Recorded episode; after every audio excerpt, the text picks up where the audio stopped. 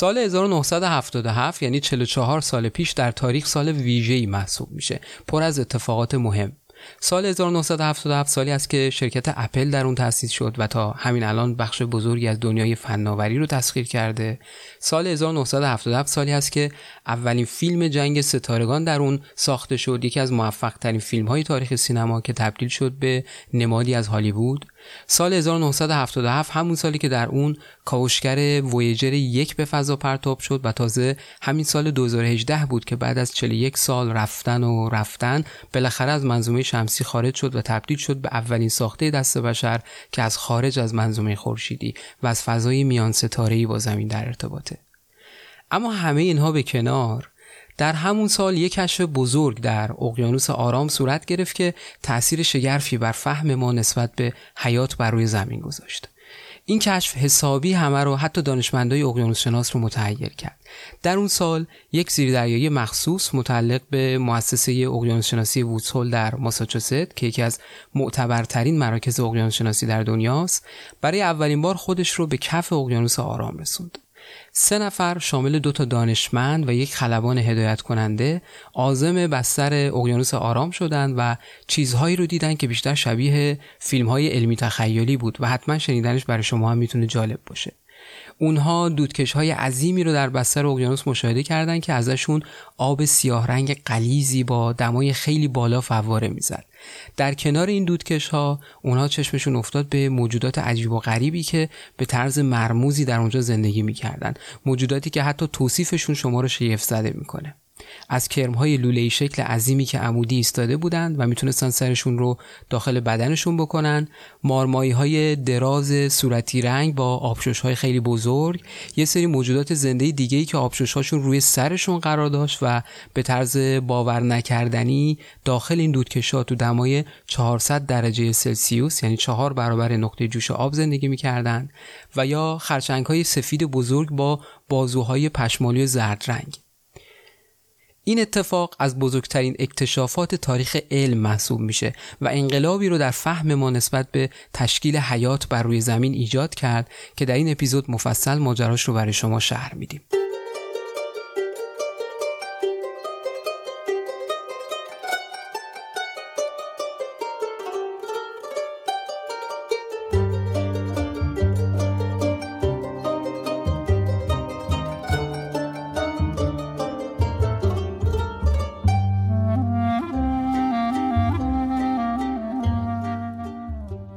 چیزی که میشنوید اپیزود ششم از فصل دوم ژرفاست. در پادکست ژرفا ما هر موضوعی که کمک کنه به هدف اصلی ژرفا یعنی تشویق آدم ها به ژرف اندیشیدن و عمیق شدن در سبک زندگی به سراغش میریم. امروز هم با یه موضوعی برگشتیم که برای خود من خیلی جالب و هیجان انگیزه یعنی تشکیل حیات اولیه و به وجود اومدن اولین موجود زنده روی زمین. همین ابتدا هم لازمه که پوزش بخوام از وقفه طولانی که به وجود اومد در انتشار اپیزودها. واقعیتش اینه که در چند ماه گذشته خیلی درگیر بودم. باید تز دکترام رو دفاع می کردم کار جدیدم رو پیدا می کردم باسی جابجا می شدم از ایالتی به ایالت دیگه و بعد از شش سال هم قصد بازگشت به ایران و دیدار خانواده رو دارم که امیدوارم به زودی انجام بشه. از طرفی احتمالا می‌دونید دیگه ساخت پادکست و پادکستر بودن اصولا یک شغل نیست و هیچ درآمدی رو برای ما نداره. ما این کار رو داوطلبانه می‌کنیم و اون تبلیغ کوتاهی که میشنوید و یا لطفی که می‌کنید هر از گاهی به ما کمک مالی می‌کنید اینها همگی صرفا شاید بخشی از هزینه های میزبانی پادکست و اینها رو بده. بنابراین واقعا ممنون میشیم. اگر حمایتتون رو از ما دریغ نکنید ما رو بیشتر معرفی کنید و در اپ های پادکست لایک کنید کامنت بذارید. حتی می‌تونیم در کامنت ها با هم پیرامون موضوع پادکست گفتگو کنیم و همه حرف بزنیم. اینطوری من هم از اطلاعات شما استفاده می‌کنم. اگر موضوع خاصی هم دوست دارید که بهش پرداخته بشه اونجا برای من بنویسید. و نهایتا اینکه همونطور که گفتم ما پادکست ژرفا رو کاملا داوطلبانه و برای ادای دین به طبیعت می‌سازیم. اما اگر دوست دارید در این مسیر کمکی به ما بکنید می‌تونید از لینک کمک مالی هامی باش که در توضیحات پادکست گذاشتیم استفاده کنید. از سایت ما هم اگر دیدن کنید ژرفا لینک کمک مالی اونجا هم هست. من علیرضا پاینده هستم دغدغم طبیعته و در هر قسمت از پادکست جرفا سعی می‌کنم عشق به طبیعت خصوصا دریاها و اقیانوسها رو به مردم عزیز کشورم ایران هدیه بدم.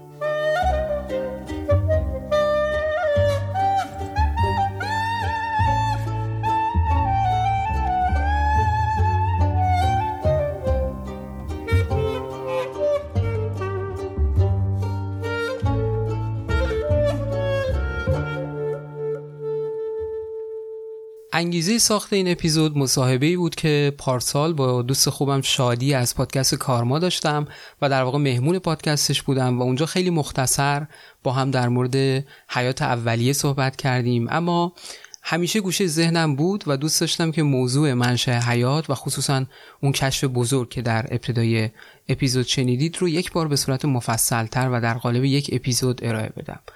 و خب حالا به نظر وقتش رسیده بود. موضوع منشأ حیات یکی از اساسی ترین سوالاتی هست که بشر در طول تاریخ همواره از خودش پرسیده. برای شخص من همین موضوع همیشه خیلی خیلی هیجان انگیز بوده و ذهنم رو درگیر می کرده. از منظرهای مختلفی بشر سعی کرده جواب این سوال قدیمی خودش رو بده که زندگی بر روی زمین چطور شروع شد. نگاه اساتیری، نگاه افسانه‌ای و یا مذهبی در تمام تمدن‌ها وجود داشته.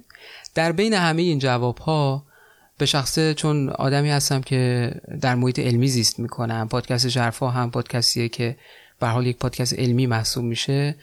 قاعدتا خب سراغ اون نوع جوابی میرم که کاملا علمی به مسئله پرداخته باشه.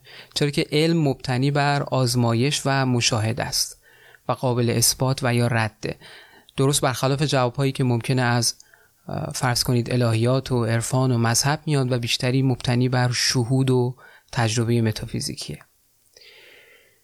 برای شروع اول باید به نظر من حیات رو تعریف کرد. ما به چه چیزی میگیم زندگی؟ اگر به فرهنگ لغات رجوع کنیم احتمالا با یه همچین تعریفی روبرو میشیم. حیات فاصله بین تولد تا مرگ است. اما این تعریف برای ما مایی که دنبال جواب علمی تری هستیم کافی نیست. ممکنه فکر کنیم که خب زیستشناسا خیلی ساده باید جواب این سوال رو بدن. چون اصلا کار علم زیستشناسی مطالعه زیسته مطالعه زندگیه.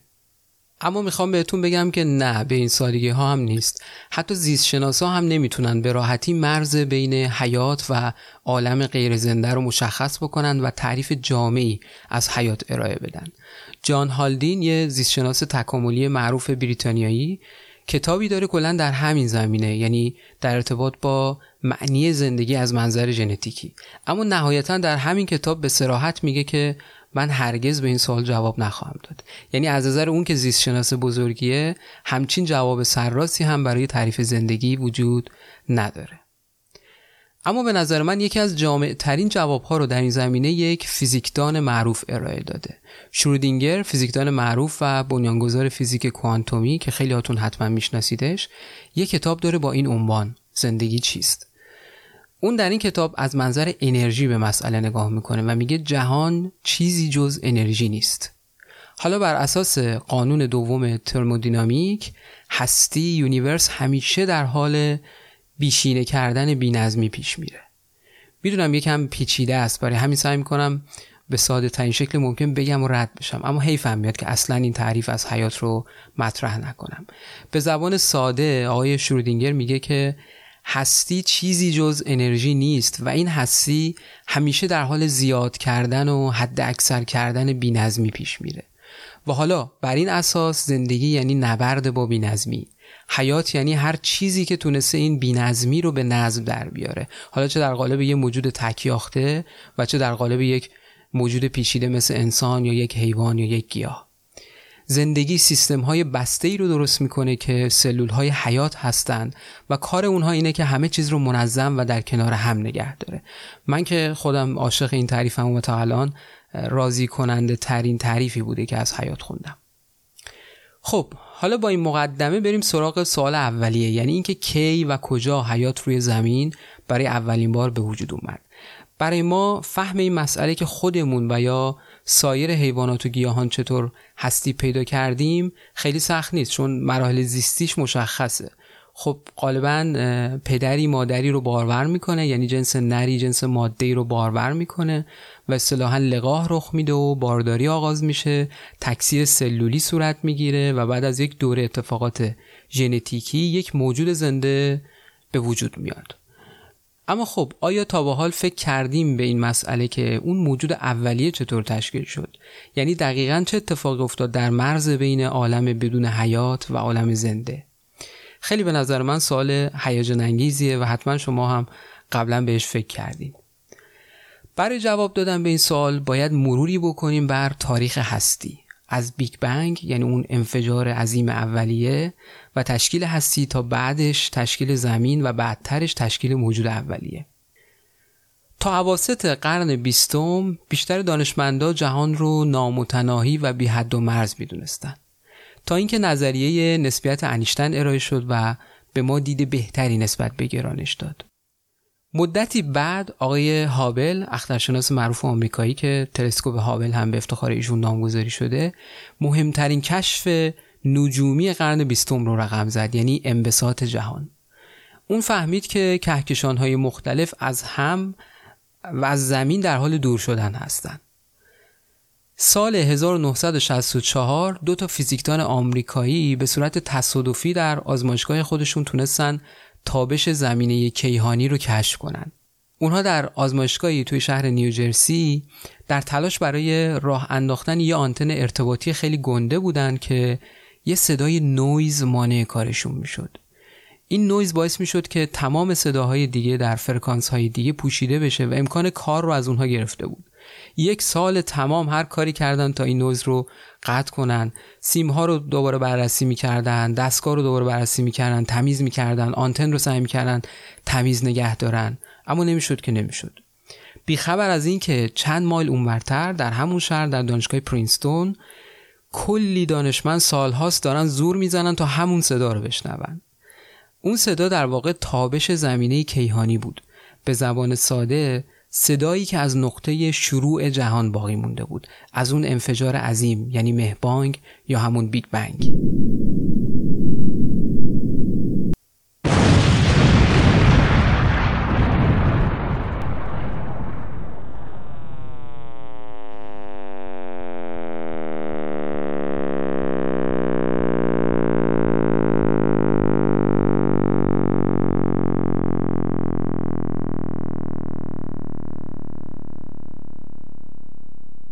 از اون انفجار عظیم حدوداً 14 میلیارد سال میگذره. اما هنوز که هنوزه صداش به گوش ما می‌رسه. بنابراین به عبارت دیگه سن جهان سن هستی 14 میلیارد ساله. دکترش رو بخوام بگم 13 ممیز 7 میلیارد سال. بعد از آغاز هستی از منظومه شمسی و زمین خبری نبود تا حدوداً 4.5 میلیارد سال پیش که منظومه خورشید و زمین با هم متولد شدن. زمین تازه متولد شده اصلا شبیه زمین امروزی نبود و بسیار شرایط خشنی داشت. زمین پر از آتش های فعال بود اتمسفر زمین پر از گازهای سمی بود. تازه چیزی نگذشت که یه کره بزرگ دیگه با زمین برخورد کرد و باعث شد که زمین تبدیل به یک گلوله آتشین بشه. حاصل این برخورد به وجود اومدن ماه بود. تنها قمر زمین که هنوز که هنوزه با وفاداری خاصی دور زمین بعد از 4 میلیارد سال میچرخه. بعد از اینکه زمین دوباره سرد شد مقداری آب روی زمین به وجود اومد. البته خیلی کم نه اندازه امروز که 75 درصد سطح زمین رو اقیانوس‌ها پوشوندن. اما همین مقدار آب هم خیلی روی زمین دووم نیاورد چون برای چند صد میلیون سال بعدش زمین توسط هزاران شهاب سنگ و اجرام سماوی دیگه بمباران شد که باعث شد دوباره زمین به یک گلوله آتشین تبدیل بشه و همون آب اندک هم بخار بشه. این اتفاقات حدوداً 500 میلیون سال طول کشید و در اون مدت زمین جایی برای زیست نبود. بعد از گذشته این 500 میلیون سال یعنی حدود 4 میلیارد سال قبل بالاخره همه چی آروم گرفت زمین تدریجا سرد شد و اقیانوس ها شکل گرفتن. این اولین زمانی هست که امکان به وجود اومدن حیات روی زمین وجود داشته یعنی چهار میلیارد سال قبل. به این زمان میگن اصطلاحا مرز زیست پذیری البته ما هنوز نتونستیم فسیل یا شاهدی پیدا کنیم که دقیقا به 4 میلیارد سال قبل برگرده. اما فسیل ها و شواهدی پیدا شده که ما رو به 3 ممیز 7 میلیارد سال قبل برمیگردونه. یعنی خیلی نزدیک به همون 4 میلیارد سال قبل. و تقریبا مطمئنیم یک زمانی بین 3 ممیز 7 تا 4 میلیارد سال قبل به یک بار حیات از جهان مرده به وجود اومده. اما سوال اصلی که در این اپیزود به دنبال جوابش هستیم اینجا مطرح میشه. چه اتفاقی در اون زمان افتاد که اولین موجود زنده به یک باره از جهان مرده به وجود اومد؟ اینجا بود که باز هم داروین بزرگ داروین نابغه به کمک ما اومد و ذهن تاریک ما انسانها رو روشن کرد.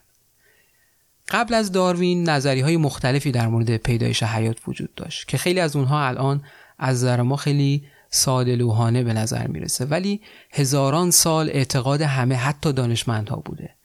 یکی از این نظریات نظریه پیدایش خود به خودی بود.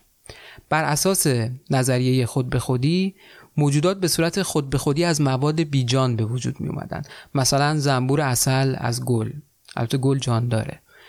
ارسطو معتقد بود که شپش از قطرات شبنم که بر روی برگ ریخته میشن ایجاد میشه. اون همچنین معتقد بود که مثلا مگس از مواد متعفن موش از علفهای کثیف و کروکودیل تمساه از کنده های درخت در حال فساد در اعماق آب ایجاد میشه. به این نظریه خلق و سایه هم می‌گفتند. خلق و سایه حداقل از زمان ارسطو که در 300 سال قبل از میلاد زندگی می‌کرد وجود داشت و دلایلی که ارسطو برای خلق و سایه ارائه کرده بود قرنها مورد توجه همه حتی دانشمندا بود.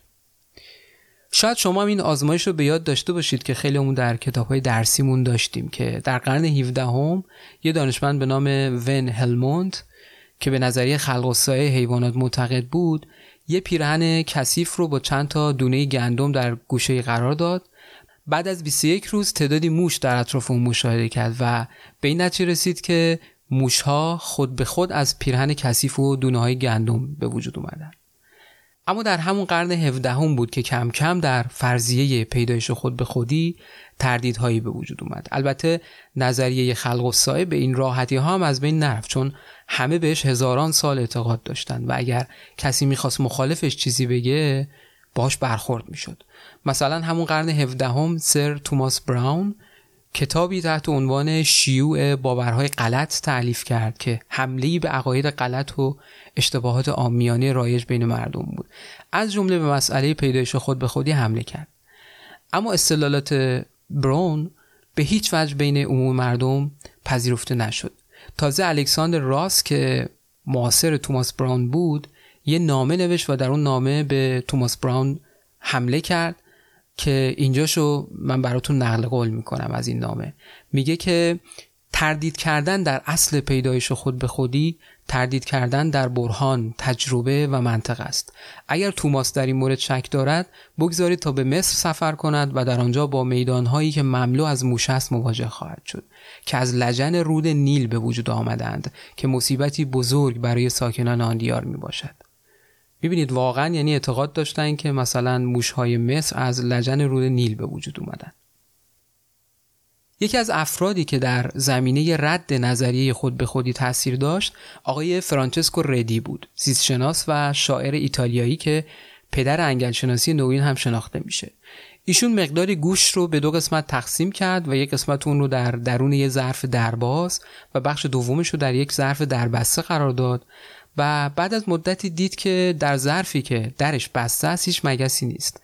اما در ظرفی که در اون بازه از ذراتی که خود مگس ها به جا گذاشتن نوزادان کرمی شکلی به وجود اومدن. اون این آزمایش رو به صورتهای مختلف دیگه مثل پنهان کردن گوش زیر خاک و اینها تکرار کرد و سرانجام به این نتیجه رسید که هر مگس حاصل تخمگذاری مگسی دیگه است. بعدتر از فرانچسکو ردی با کارهایی که لوی پاستور معروف انجام داد پیدایش خود به خودی در عمل کنار گذاشته شد. حالا بعد از فروپاشی نظریه پیدایش خود به خودی یک خلایی به وجود اومد در پاسخ به این سوال که پس حیات در ابتدا چجوری ایجاد شده؟ اینجا بود که داروین نابغه به کمک علم اومد. داروین در نامه ای در سال 1871 این فرضیه رو مطرح کرد که حیات ممکنه در آب شروع شده باشه. اون گفت احتمالا حیات در یک حسچه گرم کوچیک که حاوی آمونیاک و نمک های فسفره و نور و حرارت و الکتریسیته و برخی عوامل دیگه هستن احتمالا شروع شده. اون گفت این شرایط این ترکیبات به وجود اومدن ترکیبات پروتئینی که بلوک های سازنده ما موجودات زنده هستن رو ممکن می‌کرده. واقعیتش اینه که آب اگر نبود حیاتی هم بر روی زمین موجود نبود. اگر اقیانوس ها در زمین اولیه زمین باستان شکل نمی گرفتن نه تنها انسانی وجود نداشت بلکه اصلا مقوله‌ای به نام حیات در زمین شکل نمی گرفت این ادعای داروین 80 سال بعد یعنی سال 1952 رسما اثبات شد. سال 1952 یه شیمیدان آمریکایی به نام استنلی میلر بالاخره تونه ثابت کنه که داروین راست می‌گفت. استنلی میلر سعی کرد در آزمایشگاه شرایط اون حسچه آب گرمی که داروین ادعا می کرد حیات ازش شروع شده رو شبیه سازی کنه. اون در واقع با موادی که در زمین 4 میلیارد سال قبل پیدا می شد یه سوپ گرم درست کرد که اسمش رو گذاشت سوپ باستانی سوپی که در زمین باستان پیدا می شد آقای میلر در آزمایشگاه خودش زمین 4 میلیارد سال قبل رو شبیه سازی کرد در واقع ایشون یک چرخه بسته درست کرد یه سری ظرف ها و لوله ها رو به هم وصل کرد که اینها تشکیل یک سیکل کامل می‌دادن. در ابتدای این چرخه یه ظرف آبی بود که همون نقشی رو که اقیانوس های زمین باستان داشتن رو ایفا می‌کرد.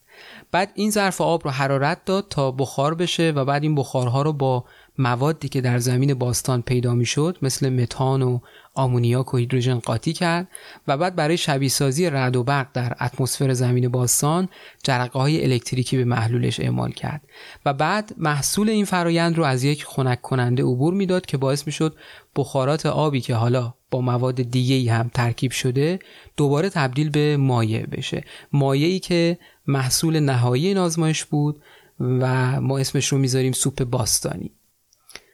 وقتی استنلی میلر محتویات این سوپ باستانی رو آزمایش کرد داشت از خوشحالی بال در می آورد. اون متوجه شد که در سوپ باستانی خودش آمینو اسید تشکیل شده. حالا چرا دیدن آمینو اسید انقدر خوشحالی داشت؟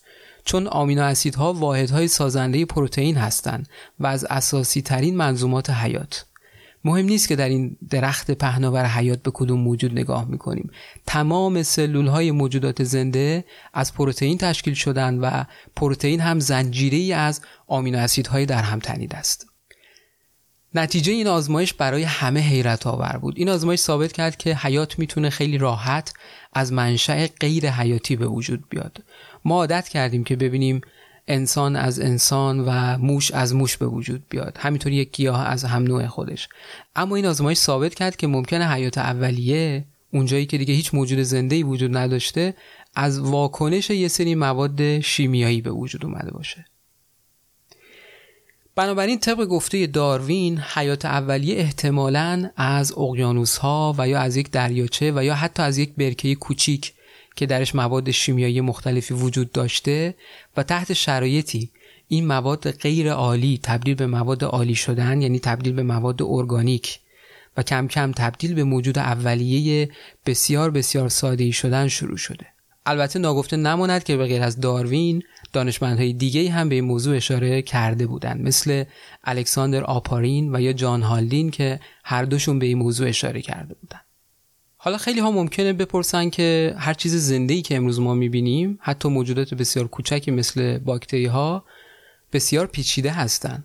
نمیشه که اونها به همین سادگی از یک سوپ باستانی و از هیچ پا برسه وجود گذاشته باشن اما نباید یاد اون بره که همه موجودات زنده امروزی حاصل میلیون ها سال تکامل موجودات ساده اولیه هستند. داروین به طور خلاصه می‌گفت که گونه های زنده در طی میلیون ها سال تغییر کرده و می‌کنن که بهش میگیم تکامل. مکانیزم اصلی تکامل موجودات هم انتخاب طبیعیه. یعنی در طی نسل ها اون صفاتی از یک موجود که باعث زنده موندن و موفق تر عمل کردنش میشه در اون موجود افزایش پیدا می‌کنه. در اون موجود اولیه باستانی احتمالا مولکول هایی وجود داشته که توانایی انتقال اطلاعات رو داشتن. در واقع اون موجود اولیه RNA داشته چیزی شبیه به DNA در موجودات پیچیده تر که برای انتقال اطلاعات از آمینو اسید استفاده می کرده. یادتون میاد که گفتم سوپ حاصل از آزمایش میلر حاوی آمینو اسید بود. احتمالا اون ملکول ها خودشون رو تکثیر کردن و هر بار کمی متفاوت تر و پیشرفته تر از قبلی شدن که این یعنی همون فرگشت و تکامل ایده معروف داروین. بر این اساس ادهی حتی حیات رو دوباره تعریف می‌کنن و میگن حیات زمانی شروع شد که ملکول های حاوی اطلاعات قادر به تولید دوباره خودشون شدن و با انتخاب طبیعی تکامل پیدا کردن. خب همونطور که می‌دونیم همه اشکال حیات برای اینکه رشد کنن نیاز به انرژی دارن.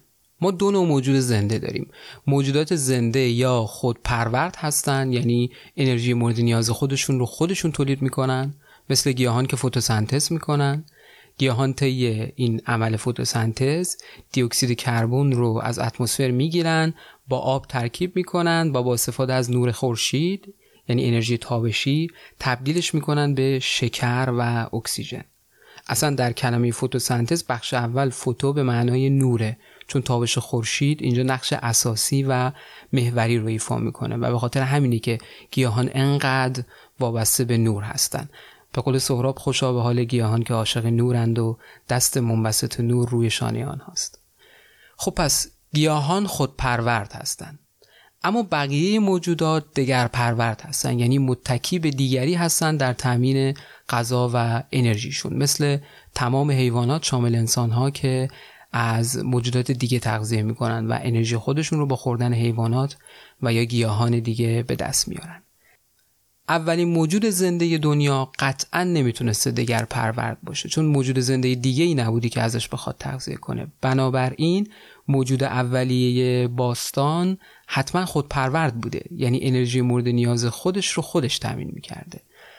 اما باید در نظر بگیریم که در اون زمان 4 میلیارد سال پیش اتمسفر زمین اونقدر متراکم و پر از گازهای مختلف بوده که عملا امکان استفاده از نور خورشید برای فتوسنتز در موجود اولیه وجود نداشته.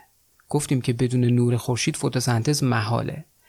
علاوه بر اون شدت تابش فرابنفش در اون زمان اونقدر زیاد بوده که امکان هستی یافتن رو به هیچ گیاهی نمی‌داده. بنابراین این سوال پیش اومد که موجود اولیه چطور انرژی مورد نیاز خودش رو به دست می آورده و این معمایی بود که با یک اکتشاف حیرت انگیز در قعر اقیانوس آرام جوابش داده شد. همون اکتشافی که اپیزود رو باش شروع کردیم و اینجا دوباره با توضیح کامل براتون میگم.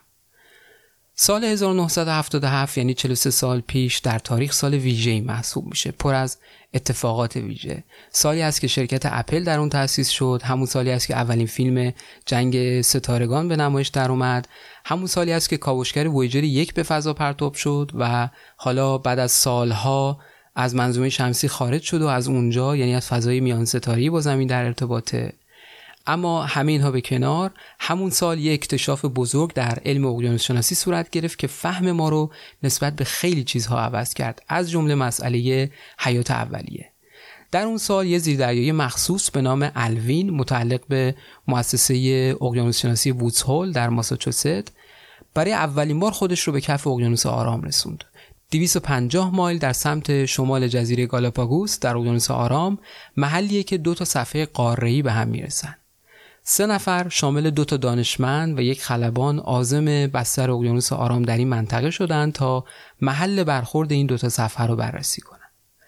یادمون نره که در عمق چند هزار متری دمای آب اقیانوس ها معمولا در حد 3 4 درجه سلسیوسه یعنی ژرفای اقیانوس ها همیشه جایی سرده. دماش فقط 3 4 درجه بالای نقطه انجماد آبه.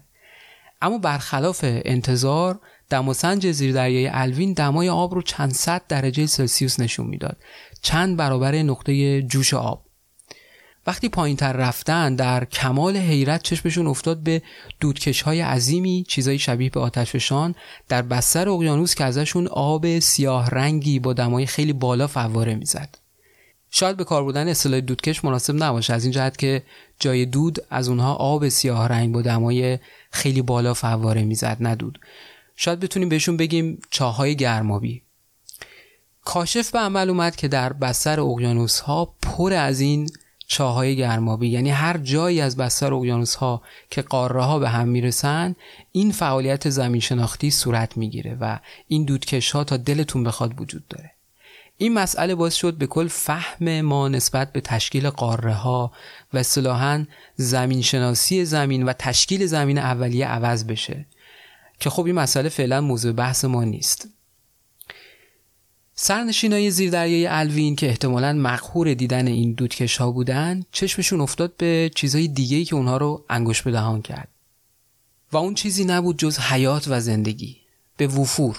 تا چش کار می‌کرد موجودات عجیب و غریبی بود که در اون شرایط خشن و غیر قابل زیست زندگی می‌کردن. گفتم اونجا نور خورشیدی وجود نداره تاریکی مطلقه. در واقع ژرفای اقیانوس ها همه جا تاریکی مطلقه. نور چند صد متر بیشتر نمی‌تونه در آب نفوذ کنه. از طرف دیگه فشار در ژرفای اقیانوس ها چند صد برابر فشار در سطح زمینه. برای همینی که ما آدم ها بیشتر از 200 متر نمی‌تونیم قواسی کنیم. پس شرایط در ژرفای اقیانوس ها واقعا خشنه. تازه دمای آب هم که در عمق همیشه سرده در حد 4 درجه سلسیوس که گفتم. در اطراف این دودکش ها به چند صد درجه سلسیوس می‌رسه یعنی چند برابر نقطه جوش آب در سطح زمین. در این شرایط دیدن حیات اون هم به این فراوونی برای اونها بسیار هیجان انگیز بود و یک کشف بزرگ تاریخی محسوب می‌شد. در میون همه این انواع موجودات اونها کرمهای لوله‌ای عظیمی رو دیدن که عمودی ایستادن و از پایین به بستر اقیانوس وصلن. این که میگم عظیم شوخی نمی‌کنم اونا می‌تونن همقد یک انسان باشن. بدن اونها سفید رنگه و از پایین به صخره وصل شده و سر اونها قرمز رنگ درست رنگ خون. اگر تصاویرشون رو جستجو کنید می‌بینید که اونها می‌تونن سرشون رو ببرن داخل بدن سفید رنگشون. درست مثل یه رژ لب که اون بخش قرمز رنگش رو بپیچونی بیرون بیاد یا بره تو. زیر دریای الوین یکی از این کرمهای لوله‌ای رو گرفت و برای آزمایش به روی آب آورد و بعدا به آزمایشگاه منتقل کرد. وقتی این کرم رو تشریح کردن دیدن که در کمال تعجب این موجود خون داره. درست مثل همه حیوانات دیگه. اما برخلاف انتظار دهانی نداره روده هم نداره راهی برای تخلیه مواد زاید هم نداره. یعنی این حیوان نه راه ورودی داره نه راه خروجی. سوال این بود که پس چطور می‌تونه ادامه حیات بده؟ اگر نمی‌تونه بخوره و حذف کنه و دفع کنه پس انرژیش رو از کجا میاره؟ اونها در عوض عضوی رو در بدن این کرم ها پیدا کردن که نصف بدنشون رو تشکیل می‌داد و حالت اسفنجی داشت پر از سولفور بود.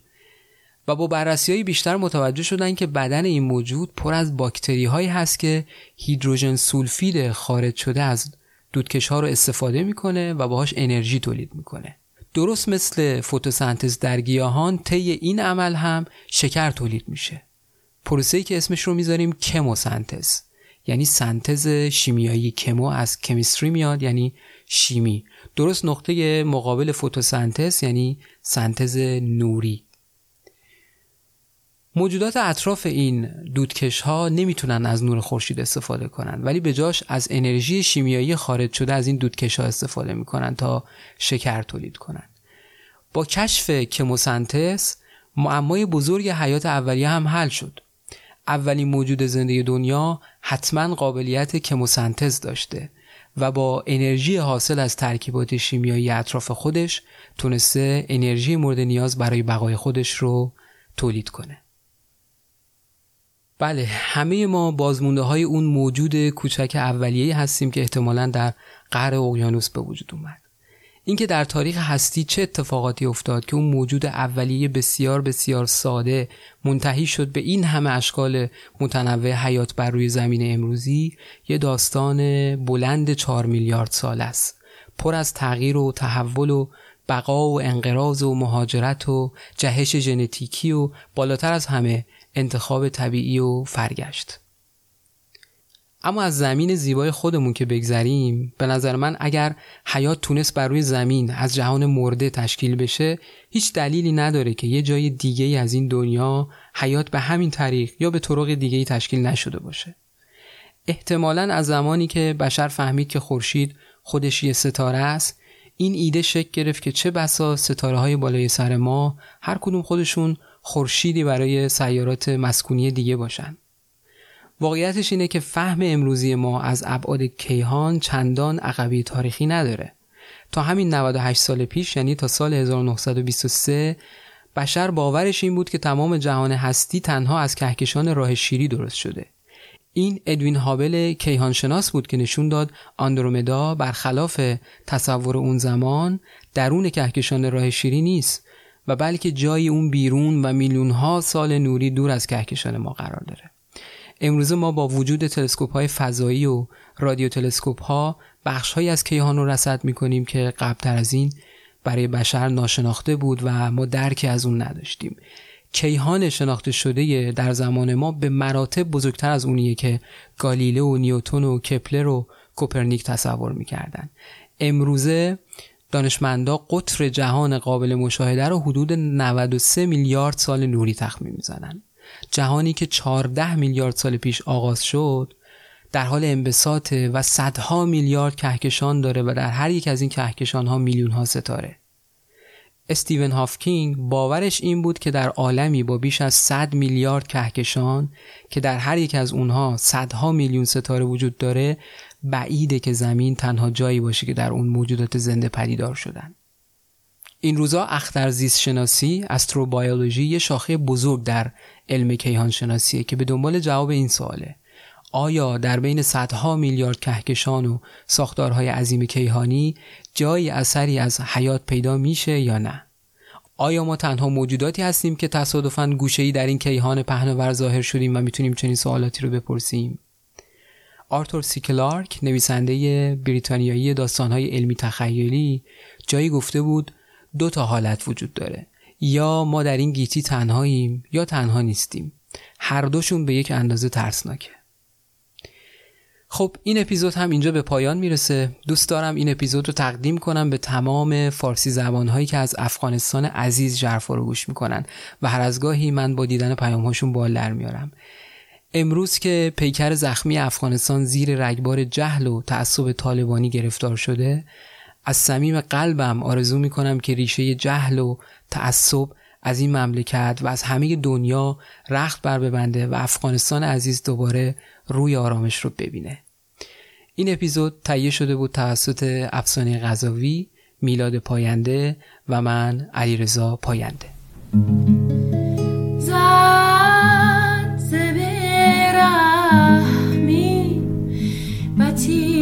one